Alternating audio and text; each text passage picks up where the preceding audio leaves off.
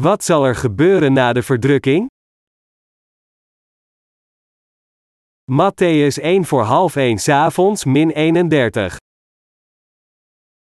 En terstond na de verdrukking dier dagen, zal de zon verduisterd worden, en de maan zal haar schijnsel niet geven, en de sterren zullen van den hemel vallen, en de krachten der hemelen zullen bewogen worden. En als dan zal in den hemel verschijnen het teken van den zoon des mensen, en dan zullen al de geslachten der aarde wenen, en zullen den zoon des mensen zien, komende op de wolken des hemels, met grote kracht en heerlijkheid. En hij zal zijn engelen uitzenden met een bazuin van groot geluid, en zij zullen zijn uitverkorenen bijeen vergaderen uit de vier winden, van het ene uiterste der hemelen tot het andere uiterste derzelve. We zullen kijken naar de geschrifte passage van vandaag en bestuderen wat er na de verdrukking zal gebeuren en wat God ons hierover wil leren. De Heer zei, en terstond na de verdrukking dier dagen, zal de zon verduisterd worden, en de maan zal haar schijnsel niet geven, en de sterren zullen van de hemel vallen, en de krachten der hemelen zullen bewogen worden. Het eerste deel van Matthäus 24 zegt dat velen van ons die wedergeboren zijn zullen worden overgedragen aan de dood en anderen die leven zullen tot het einde onnoemelijke haat en vervolging van alle mensen ondergaan. Zij die leven, zullen geen fysieke dood ondergaan voordat zij hun zaligmaking hebben ontvangen.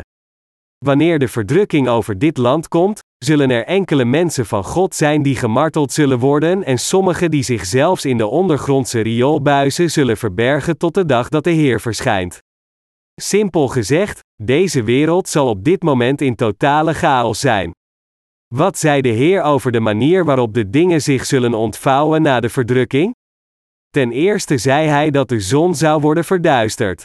En hij zei ook dat de maan haar licht niet zal geven, dat de sterren uit de hemel zullen vallen en de krachten van de hemel geschud zullen worden.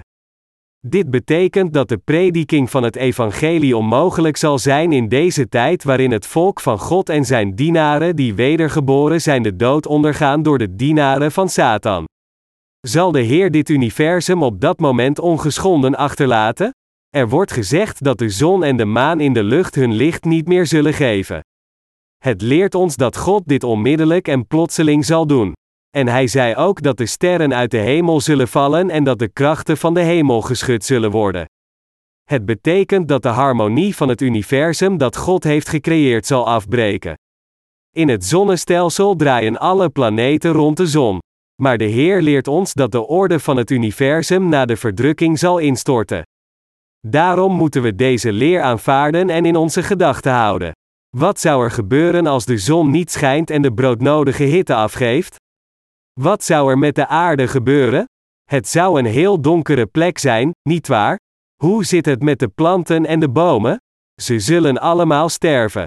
Hoe zit het met de mensen? Als er geen planten zijn, dan zijn de mensen ook niet in staat om te leven. En wat gebeurt er als de maan de nacht niet verlicht? Het zou altijd een stikdonkere wereld zijn. De Heer leert ons wat er op deze aarde zal gebeuren na de verdrukking. Het zou oneerlijk zijn als de wereld verder zouden gaan, vooral nadat de wedergeboren mensen de verdrukking hebben meegemaakt. Maar de Bijbel informeert ons dat de wereld onmiddellijk vernietigd zal worden. We moeten geloven in de leerstellingen over de gebeurtenissen na de verdrukking. Er is geen reden voor God om deze wereld verder te laten gaan nadat de wedergeboren kinderen van God door de verdrukking zijn gegaan. Kunt u zich voorstellen dat de sterren uit de hemel vallen als hemelse raketten? Hebt u de films Armageddon of Deep Impact gezien? Deze films gaan over enkele heroïsche individuen die de aarde redden van een asteroïde die met een enorme snelheid op de aarde afkomt, klaar om de totale vernietiging van de aarde te veroorzaken. In een wanhopige daad om de aarde te redden, vliegen de hoofdpersonen in een ruimteschip naar de ruimte en volgen de asteroïde, en vernietigen vervolgens de asteroïde in de lucht met een nucleaire bom. Het was indrukwekkend om te zien hoe een enkele meteoriet die uit de asteroïde was geblazen in de Atlantische Oceaan viel, wat een enorme rampzalige vloedgolf, tsunami, veroorzaakte en grote steden aan de oostkust van de Verenigde Staten wegvaagde. Uiteindelijk zal de aarde zo zijn. Dergelijke science fiction films worden niet zonder enige basis gemaakt. Het is eigenlijk heel goed mogelijk. De wetenschappers vertellen ons dat de dinosaurussen plotseling van de aarde waren verdwenen omdat zo'n asteroïde of meteoriet met een diameter van enkele kilometers op de aarde was gevallen en het resulterende stof van deze verwoestende inslag de hele atmosfeer van de aarde had bedekt, leidend tot de ijstijd. Trouwens, als de Heer zegt: Ik zal dit doen, moeten we begrijpen en geloven in datgene wat Hij zegt. In werkelijkheid is het heel moeilijk om ons zoiets voor te stellen. We zien soms rampzalige gebeurtenissen zoals neerstortende vliegtuigen, rotsen die van een berg vallen en grote schepen die zinken. Maar het is moeilijk om u voor te stellen dat de sterren van het universum tegen elkaar botsen, grote meteorieten en asteroïden die als ongeleide raketten naar beneden komen met een verbazingwekkende snelheid met als resultaat dat de aarde onmiddellijk in een vuurbal verandert, uiteindelijk snel zijn einde brengend. Maar ze hebben deze angstaanjagende films gemaakt onder de erkenning van wetenschappers, omdat de mogelijkheid dat dergelijke rampen zich voordoen zeker aanwezig is. Het is moeilijk om de leringen van de Heer over de periode na de verdrukking te begrijpen met onze beperkte intelligentie, maar ik geloof dat het heel goed mogelijk is, want dit is precies wat de Heer ons in de schrift vertelt. Als de aarde volledig is gesloopt, kunnen we er niet meer verder op leven, tenzij de Heer het vernieuwt. Dat is de reden waarom het gezegde, ziet, ik maak alle dingen nieuw, is opgenomen in het boek van Openbaring, Openbaring 21 vers 5. De Heer zei dat Hij deze wereld opnieuw zal maken en met ons voor duizend jaar zal heersen, en dat Hij later met ons eeuwig in een plaats genaamd, een nieuwe hemel en een nieuwe aarde, Openbaring 21 vers 1, zal wonen. De Heer zei verder, en als dan zal in den hemel verschijnen het teken van den Zoon des Mensen, en dan zullen al de geslachten der aarde wenen, en zullen den Zoon des Mensen zien, komende op de wolken des hemels, met grote kracht en heerlijkheid. Er wordt gezegd dat de tekenen van de komst van de Heer aan de hemel zullen verschijnen. We weten niet precies hoe de tekenen zich zullen manifesteren, maar de Bijbel vertelt ons dat Hij zal komen met een glorieuze en magnifieke aanwezigheid omringd door een menigte van aartsengelen. De lucht zal vol prachtige sterren zijn die fel zullen schijnen. En de engelen en de menigte van de hemel zullen tussen de witte wolken komen en de Heer zal verschijnen, zittend op een witte troon in de lucht. Dit leert ons dat al diegenen die na de verdrukking leven deze glorieuze aanblik met rouw en angst zullen zien, terwijl zij de komst van de Heer zien na het tonen van deze vele tekenen. Waarom zouden mensen op dat moment huilen? Diegenen die niet in de Heer geloven zullen uit angst voor het oordeel huilen omdat zij niet geloofden, en diegenen die niet geloofden met het juiste geloof zullen vol spijt huilen vanwege hun onwetendheid over het ware evangelie. Sommigen zullen zeggen: Oh, God leeft en Jezus is God, en zullen vol spijt huilen omdat ze niet geloofd hebben. En sommigen die in Jezus geloofden maar nooit waren wedergeboren omdat zij in hun geloof misleid werden, zullen uit angst voor het oordeel dat komt huilen, daar ze met hun eigen ogen de komst van de Heer zien. Als dat is wat de Heer zei, dan zal het zo zijn. Sommige mensen leven in hun eigen koekoekland, alsof ze voor altijd leven, en ze geloven vast en zeker dat het universum nooit vernietigd zal worden. Maar het einde van de wereld zal zeker komen als de Heer terugkomt, en of onze Heer binnenkort zal komen of niet, hangt ervan af of de wil van de Heer is voltooid of niet. Wanneer het evangelie tot aan het einde van de aarde wordt gedeeld en al diegenen die de ontvangst van redding verdienen, hun verlossing hebben ontvangen, dan zal de Heer de aarde volledig vernietigen en de engelen met het geluid van de bazuin sturen om het uitverkoren volk van het ene uiteinde van de aarde naar het andere samen te brengen. Het betekent dat de Heer de engelen zal sturen na het zevende bazuingeluid na de verdrukking om alle uitverkorenen van de einde der aarde te verzamelen. Dan zal er deze glorieuze opname op aarde zijn. De opname zal plaatsvinden met de komst van de Heer op deze wereld, wanneer de Heer terugkeert met het geluid van de bazuin en van de aartsengel. De sterren in de hemel zullen op de aarde vallen als ongeleide raketten, en enorme vloedgolven en andere rampen zullen dan plaatsvinden, waardoor de aarde een uiterst moeilijke plek wordt om in te leven. God zei ook dat hij zou terugkeren naar deze wereld na de verdrukking en de rechtvaardigen die al deze rampen hebben meegemaakt en overleefd hebben zal opnemen, evenals de gelovigen die al dood zijn. Dit is het moment waarop de opname zal plaatsvinden. Waarom zouden de gelovigen in de hemel worden opgenomen? Dat is omdat deze wereld dan niet meer geschikt zal zijn voor menselijke bewoning. Hoe kunnen we op deze aarde leven na zo'n decimering? Natuurlijk zou de Heer het hele universum kunnen vernieuwen door eenvoudigweg te zeggen: laat er een vernieuwing van het universum zijn, zoals de tijd waarin Hij de wereld had geschapen. Maar de Heer zei dat op dat moment alleen de ware gelovigen zullen worden opgenomen. De opname. De apostel Paulus zegt in 1 Thessalonicense hoofdstuk 4 dat onze Heer de gelovigen zal opnemen met het geluid van de bazuin van de aartsengel. Er wordt gezegd dat de gelovigen opgenomen worden in de lucht. Laten we nu samen kijken naar 1 Thessalonicense 13 over 4 min 18. Doch, broeders, ik wil niet dat gij onwetende zijt van degenen die ontslapen zijn, opdat gij niet bedroefd zijt, gelijk als de anderen, die geen hoop hebben. Want indien wij geloven dat Jezus gestorven is en opgestaan, alzo zal ook God degenen die ontslapen zijn in Jezus wederbrengen met hem. Want dat zeggen wij u door het woord des Heren, dat wij, die levend overblijven zullen tot de toekomst des Heren, niet zullen voorkomen degene, die ontslapen zijn. Want de Heere zelf zal met een geroep, met de stem des archangels, en met de bazuin Gods nederdalen van den hemel, en die in Christus gestorven zijn, zullen eerst opstaan, daarna wij, die levend overgebleven zijn, zullen tezamen met hen opgenomen worden in de wolken, den Heere tegemoet, in de lucht, en alzo zullen wij altijd met den Heere wezen. Zo dan, verroost elkander met deze woorden. We moeten begrijpen wat de Heer tegen ons zegt over de dingen die zullen gebeuren na de verdrukking door het woord, dat geschreven staat in de geschriften.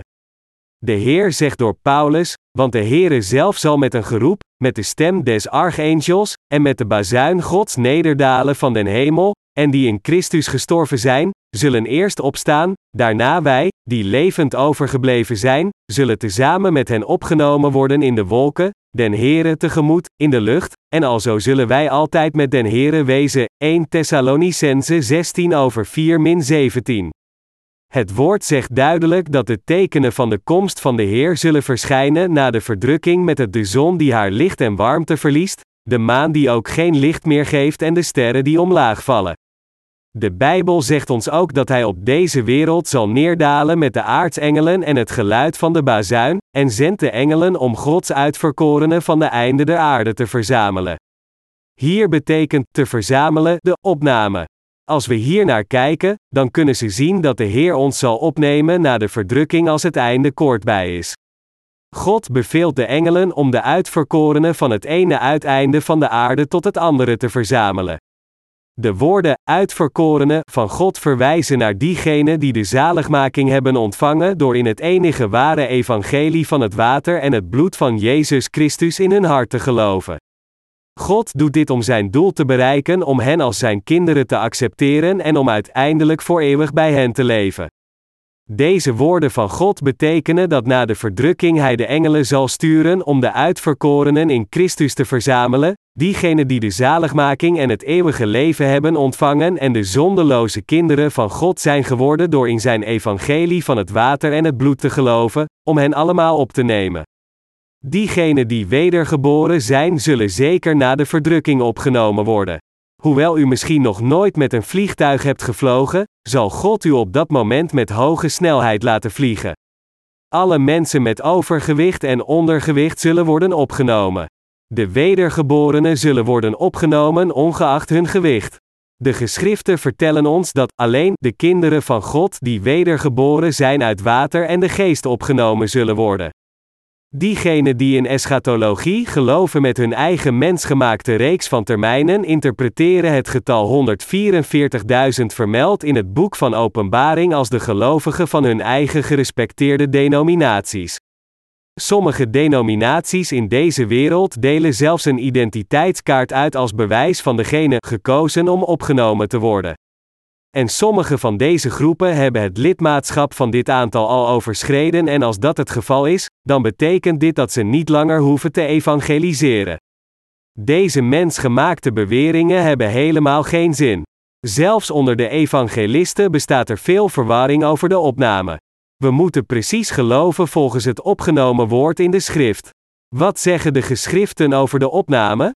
De geschriften vertellen ons duidelijk dat alleen de kinderen van God die wedergeboren zijn uit water en geest opgenomen zullen worden. Wat betreft het getal 144.000, dat vermeld staat in het boek van Openbaring, verwijst naar het aantal mensen dat van elke Israëlische stam de zaligmaking in de eindtijd zal ontvangen, Openbaring 7 vers 4.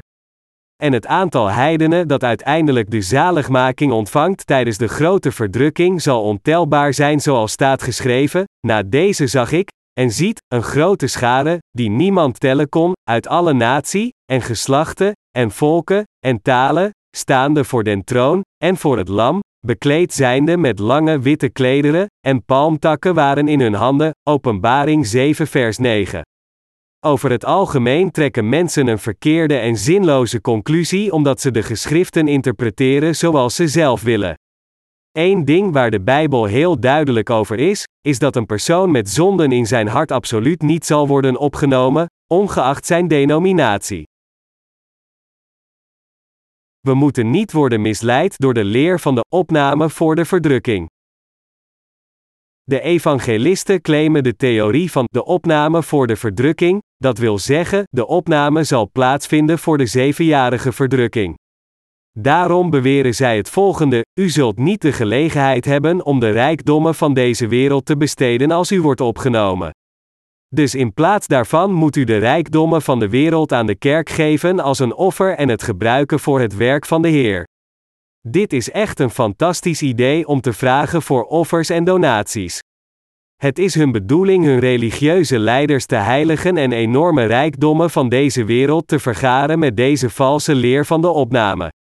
Zelfs in onze omgeving ben ik echt met stomheid geslagen om te zien dat er een bepaalde kerk is die fondsen verzamelt om een kerkgebouw van 3 miljoen dollar te bouwen in deze economische moeilijke tijden. De mensen gebruiken tragisch genoeg de valse doctrine van de opname voor de verdrukking om hun eigen rijkdom te vergaren. Als ik er zo zeker van was dat de opname zou plaatsvinden voor de verdrukking, dan zou ik daar ook staan en tegen u zeggen: geef alles dat u hebt aan de Heer en kom voor de Heer zonder geld. Echter, we vinden in de geschriften dat de tijd van de opname zeker niet voor de verdrukking is. De zevenjarige verdrukking kan onderscheiden worden door de eerste drieënhalf jaar en de tweede drieënhalf jaar. De geschriften informeren ons dat de Antichrist zal verschijnen na de eerste drieënhalf jaar van de verdrukking en een afgod naar zijn beeld in de tempel van de Israëlieten zal plaatsen en beweren: Ik ben God.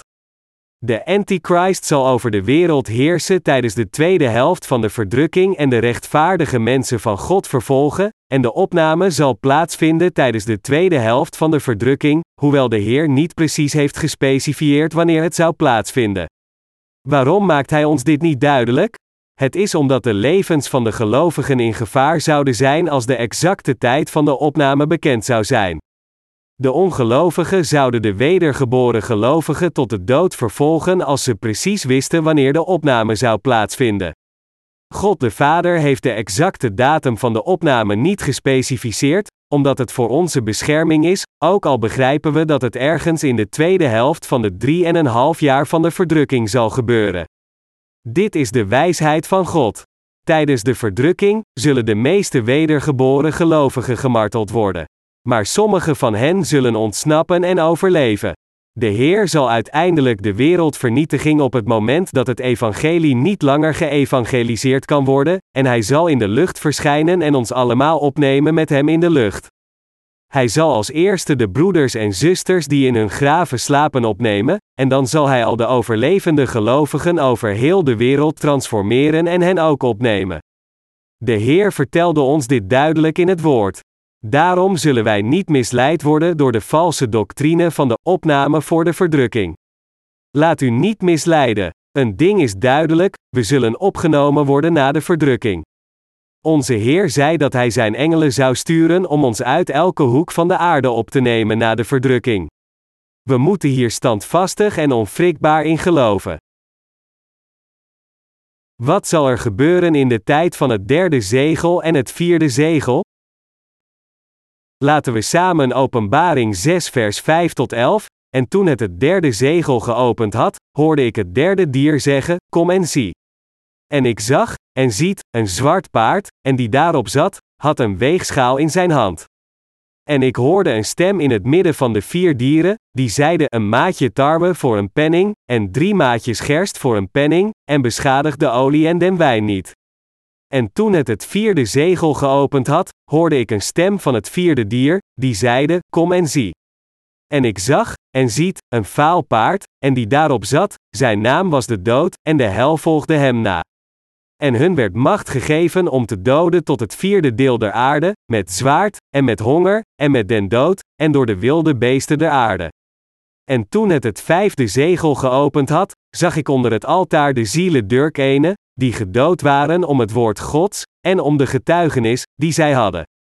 En zij riepen met grote stem, zeggende: Hoe lang, o heilige en waarachtige Heerser, oordeelt en werkt gij ons bloed niet van degenen, die op de aarde wonen? En aan een iegelijk werden lange witte klederen gegeven, en hun werd gezegd, dat zij nog een kleine tijd rusten zouden, totdat ook hun mededienstknechten en hun broeders zouden vervuld zijn, die gedood zouden worden, gelijk als zij. Vers 5 zegt dat een zwart paard verscheen tot het derde zegel geopend werd, en het zware paard had een weegschaal en riep: een maatje tarwe voor een penning, en drie maatjes gerst voor een penning. Deze woorden hebben de betekenis dat er een grote hongersnood zal zijn. En geschriften zeggen verder: En toen het het vierde zegel geopend had, hoorde ik een stem van het vierde dier, die zeide: Kom en zie. En ik zag, en ziet, een vaal paard, en die daarop zat, zijn naam was de dood, en de hel volgde hem na. De periode waarin het vierde zegel wordt geopend, is de tijd waarin de gebeurtenissen na de verdrukking hebben plaatsgevonden. De periode waarin het derde zegel wordt geopend, is de tijd dat we door de verdrukking gaan. De tijd van het derde zegel is wanneer er rampen, aardbevingen, hongersnoden en andere calamiteiten plaatsvinden, en de tijd na de verdrukking is wanneer we gemarteld zullen worden. Veel mensen zullen gedood worden op het moment dat het fale paard verschijnt. Er zal op dat moment de opname zijn, maar de Heer zal de tijd van de opname blijven uitstellen totdat het aantal ware gelovigen dat Hij wenst is vervuld. Dit aantal zal echter snel worden bereikt, en diegenen die al zijn gemarteld zullen worden vermeld wanneer het vijfde zegel wordt geopend. Wat gebeurt er als het zesde zegel wordt geopend? We vinden het antwoord in de geschriften. Laten we kijken naar Openbaring 6, vers 12 tot 17. En ik zag, toen het het zesde zegel geopend had, en ziet, er werd een grote aardbeving, en de zon werd zwart als een harenzak, en de maan werd als bloed. En de sterren des hemels vielen op de aarde, gelijk een vijgenboom zijn onrijpe vijgen afwerpt, als hij van een grote wind geschud wordt.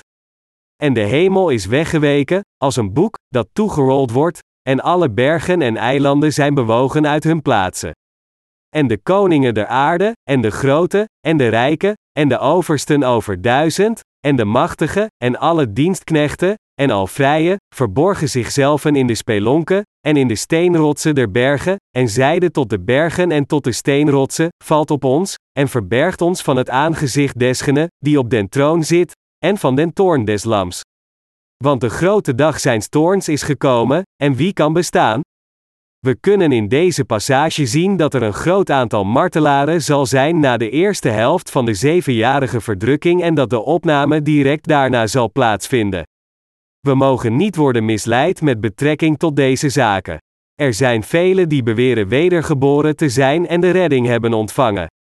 Maar de realiteit is dat diegenen die niet wedergeboren zijn door het evangelie van het water en de geest, de Heilige Geest niet in zich hebben. Diegenen die niet de geest in zich hebben zijn in wezen niet de rechtvaardigen, ongeacht hoe vaak ze ook zeggen dat ze geen zonde hebben. U moet echt de rechtvaardige worden en niet alleen beweren dat u oppervlakkig de rechtvaardige bent. Wat zegt Gods woord in Matthäus 11 over half één avonds tegen ons? Er zullen twee vrouwen malen in den molen, de ene zal aangenomen, en de andere zal verlaten worden. Dit vers betekent dat God in de harten van de mensen kijkt om te zien of zij de vergeving van zonde hebben ontvangen door zijn evangelie van het water en de geest en dus de geest in zich hebben, en hij zal alleen diegenen opnemen die de geest in zich hebben. Diegenen die alleen met hun mond beweren dat ze wedergeboren zijn, zullen niet worden opgenomen. Een ding moeten we goed begrijpen en dat is dat diegenen die zeggen: verzamel geen rijkdom. Geef alles dat u hebt aan de Heer, want u zult opgenomen worden voor de verdrukking, allemaal valse profeten zijn. En diegenen die beweren de vergeving van zonde te hebben ontvangen zonder dat de Heilige Geest in hen is, zijn niet de ware rechtvaardigen voor de Heer. Wat we ook moeten begrijpen, is het feit dat de verdrukking zoals vermeld in de Bijbel zeker zal gebeuren en we moeten geloven in de komst van de Heer, trouw het evangelie dienen en onze harten voorbereiden. De Heer vertelde ons, daarom, zijt ook gij bereid, want in welke uren gij het niet meent, zal de Zoon des Mensen komen, Matthäus 14 over half 1 avonds. We moeten precies doen wat Hij ons zegt te doen. Dit zijn de tijden waarin we leven van veel misleiding, gepropageerd door de valse profeten. Ze blijven tegen ons zeggen: dit is het moment net voor de verdrukking. Maar we zullen opgenomen worden voor de verdrukking omdat wij de wedergeborenen zijn. We zullen hoe dan ook voor de aanwezigheid van de Heer komen. Dus laten we alle materiële rijkdom aan de Heer geven en ons voorbereiden om de Heer te ontmoeten. Ze blijven de mensen op deze manier bedriegen. Er is nog een ding dat over de hele wereld zal gebeuren, wanneer mensen hun gerespecteerde families en scholen vergeten, gewoon om samen te komen in hun kerken en Heer, Heer uit te roepen, net zoals de Dami-missie. Omdat dergelijke fenomenen tegenwoordig vaker voorkomen, moeten we ons steeds meer concentreren en ons leven leiden met een grotere toewijding aan de evangelisatie van het evangelie. We moeten geloven in het feit dat de opname een gebeurtenis is die zal plaatsvinden wanneer het einde van de wereld op handen is, en we moeten trouw zijn aan onze verantwoordelijkheden tot de dag dat we niet langer in staat zijn het evangelie te prediken. En in de eindtijd zal de Verenigde Wereldregering er alles aan doen om de rechtvaardige gelovigen te vervolgen en hun ware geloof te vervormen. In de tijd zullen de voorgaande dienaren van God eerst worden vervolgd, en velen zullen worden gemarteld en doorgaan voor de Heer. Maar ik zeg u wees niet bang. Hoewel sommigen voor anderen zullen gaan, is onze uiteindelijke bestemming al bepaald. Laat u alstublieft niet misleiden door alle valse doctrines over de opname en blijf standvastig tot het einde. In het christendom doen zich tegenwoordig veel vreemde dingen voor, omdat valse profeten veel van hun valse doctrines hebben verspreid. Velen hebben hun huizen verkocht en zijn zelfs gescheiden omdat ze zijn gevallen voor de valse leer van de eschatologie. De valse profeten die beweren rechtvaardig te zijn door lippendienst te verlenen, zijn het onkruid dat Satan in deze wereld heeft geplant. Hun doel is om harten van de mensen te sluiten, zodat ze niet zullen geloven in het feit dat de eindtijd heel dichtbij is. Ik hoop oprecht dat u beseft dat we volgens het geloof moeten leven omdat we niet veel tijd over hebben in deze wereld. Wat ik hiermee bedoel, is dat we onze inspanningen scherper moeten richten en het evangelie door geloof moeten dienen. Het is voordeliger als u niet stopt met werken, maar nu hard werkt. Geef ook tegelijkertijd uw hart aan het delen van het evangelie door geloof, en gebruik uw geld dat u hebt verdiend voor het dienen van de Heer en het brengen van mensen tot Christus, in plaats van het aan uzelf uit te geven zoals voordat u gered werd. Hier zijn enkele wijze woorden van aanmoediging: doe zoals uw geloof u leidt met betrekking tot de rest van uw leven. We moeten niettemin voor ons eigen gezin zorgen, hard werken, geld verdienen en onze kinderen blijven opvoeden.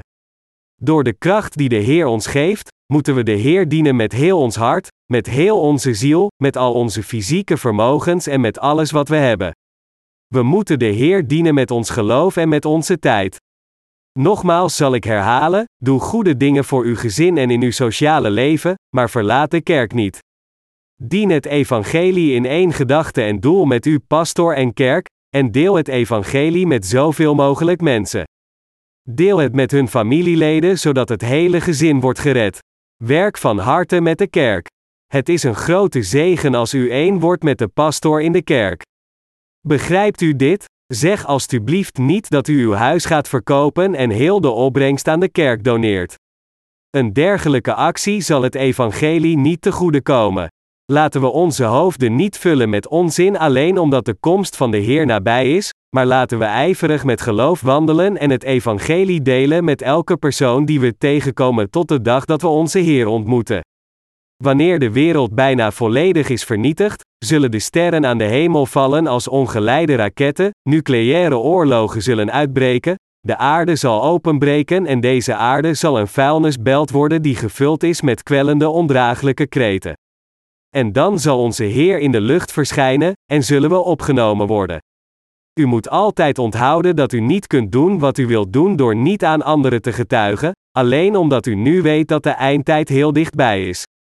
Wetende dat diegenen die wedergeboren zijn, zullen worden opgenomen en het eeuwige leven zullen hebben, moeten we in deze wereld met hoop blijven leven.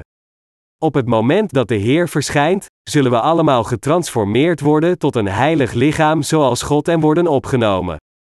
Het zal bevredigender zijn te weten dat we opnieuw naar deze aarde zullen afdalen met de Heer en duizend jaar als koningen regeren wanneer onze Heer dit hele universum vernieuwt. Laten we het evangelie verspreiden tot het einde van deze wereld. Weet u dat het Gods wil is dat iedereen die leeft op deze aarde gered wordt?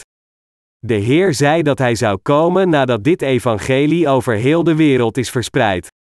Hoe kunnen de mensen van deze wereld gered worden als we opgenomen worden voor de verdrukking? Als wij dit evangelie niet evangeliseren, wie dan wel?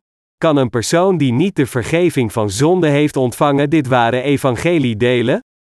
Absoluut niet. Dat is niet mogelijk. Hoe kan een persoon dit evangelie verkondigen zonder het te kennen? Hoe kan iemand over dit evangelie getuigen zonder erin te geloven? Een persoon die niet de vergeving van zonde heeft ontvangen, zal het teken van de Antichrist ontvangen.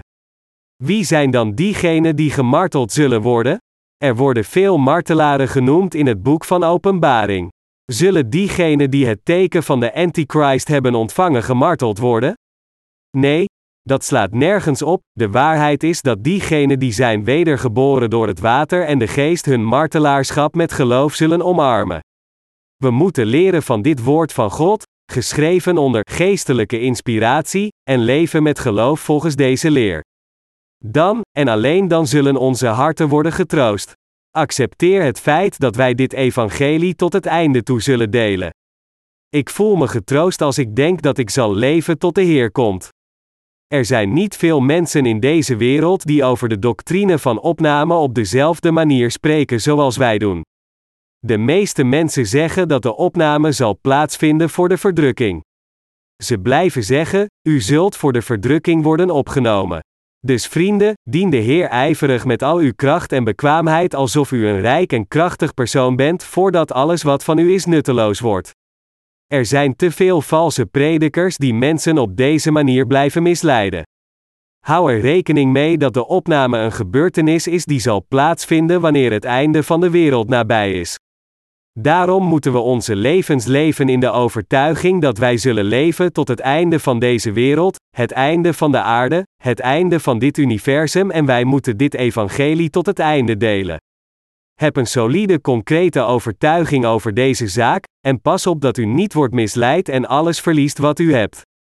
Als iemand u deze onzin vertelt, berisp deze mensen dan met het woord van God zoals het geschreven staat in de geschriften. Veel gelovigen weifelden toen de apostel Paulus het eerste en tweede boek van Thessalonicense schreef. Sommigen van hen stopten met werken omdat ze geloofden dat ze snel zouden worden opgenomen. Dus toen hij deze situatie zag, schreef de apostel Paulus in het eerste en tweede boek van Thessalonicense dat diegenen die niet willen werken niet zullen eten. Het eerste boek van Thessalonicense laat duidelijk zien dat ze veel problemen hadden met deze eindtijdkwestie. Daarom zegt Paulus duidelijk, want de Heere zelf zal met een geroep, met de stem des archangels, en met de bazuin Gods nederdalen van den hemel, en die in Christus gestorven zijn, zullen eerst opstaan. 1 Thessalonicense 16 over 4. De Bijbel zegt duidelijk dat de opname zal plaatsvinden ten tijde van de komst van de Heer met het geluid van de bazuin van de aartsengel. De geschriften vertellen ons wat er tijdens de tweede helft van de zevenjarige verdrukking, na de eerste drie en een half jaar van verdrukking, zal gebeuren. Mijn vrienden, er zijn niet zoveel dagen meer voor de komst van de Heer. Onze tijd, in verdrukking, is niet zo ver weg, dit komt omdat de Heer heeft gezegd dat Hij een deel ervan zou wegnemen. Tijdens deze periode zullen er ongetwijfeld mensen zijn met wie wij dit evangelie moeten delen. Als we niet meer in staat zijn het evangelie met de mensen van deze wereld te delen, dan kunnen we het evangelie delen met onze familieleden. We moeten het voedsel dat we hebben delen, maar ook iedere dag het evangelie met hen delen. We moeten het evangelie met onze naaste familieleden, verre familieleden, schoonouders en met wie dan ook delen. Dus we zien op dat moment dat we het evangelie nog een laatste keer zullen delen, en als we het niet meer kunnen delen, hoeven we alleen nog maar een beetje langer te volharden. Dan zal de Heer komen na het einde van de verdrukking. Laten we geloven in de komst van de Heer, laten we geloven dat wij door de opname in de eindtijd zullen gaan. En laten we dit evangelie delen aan de laatste ziel op deze aarde tot het einde van deze wereld en tot het einde van onze levens, en laten we opgetild worden voor de Heer.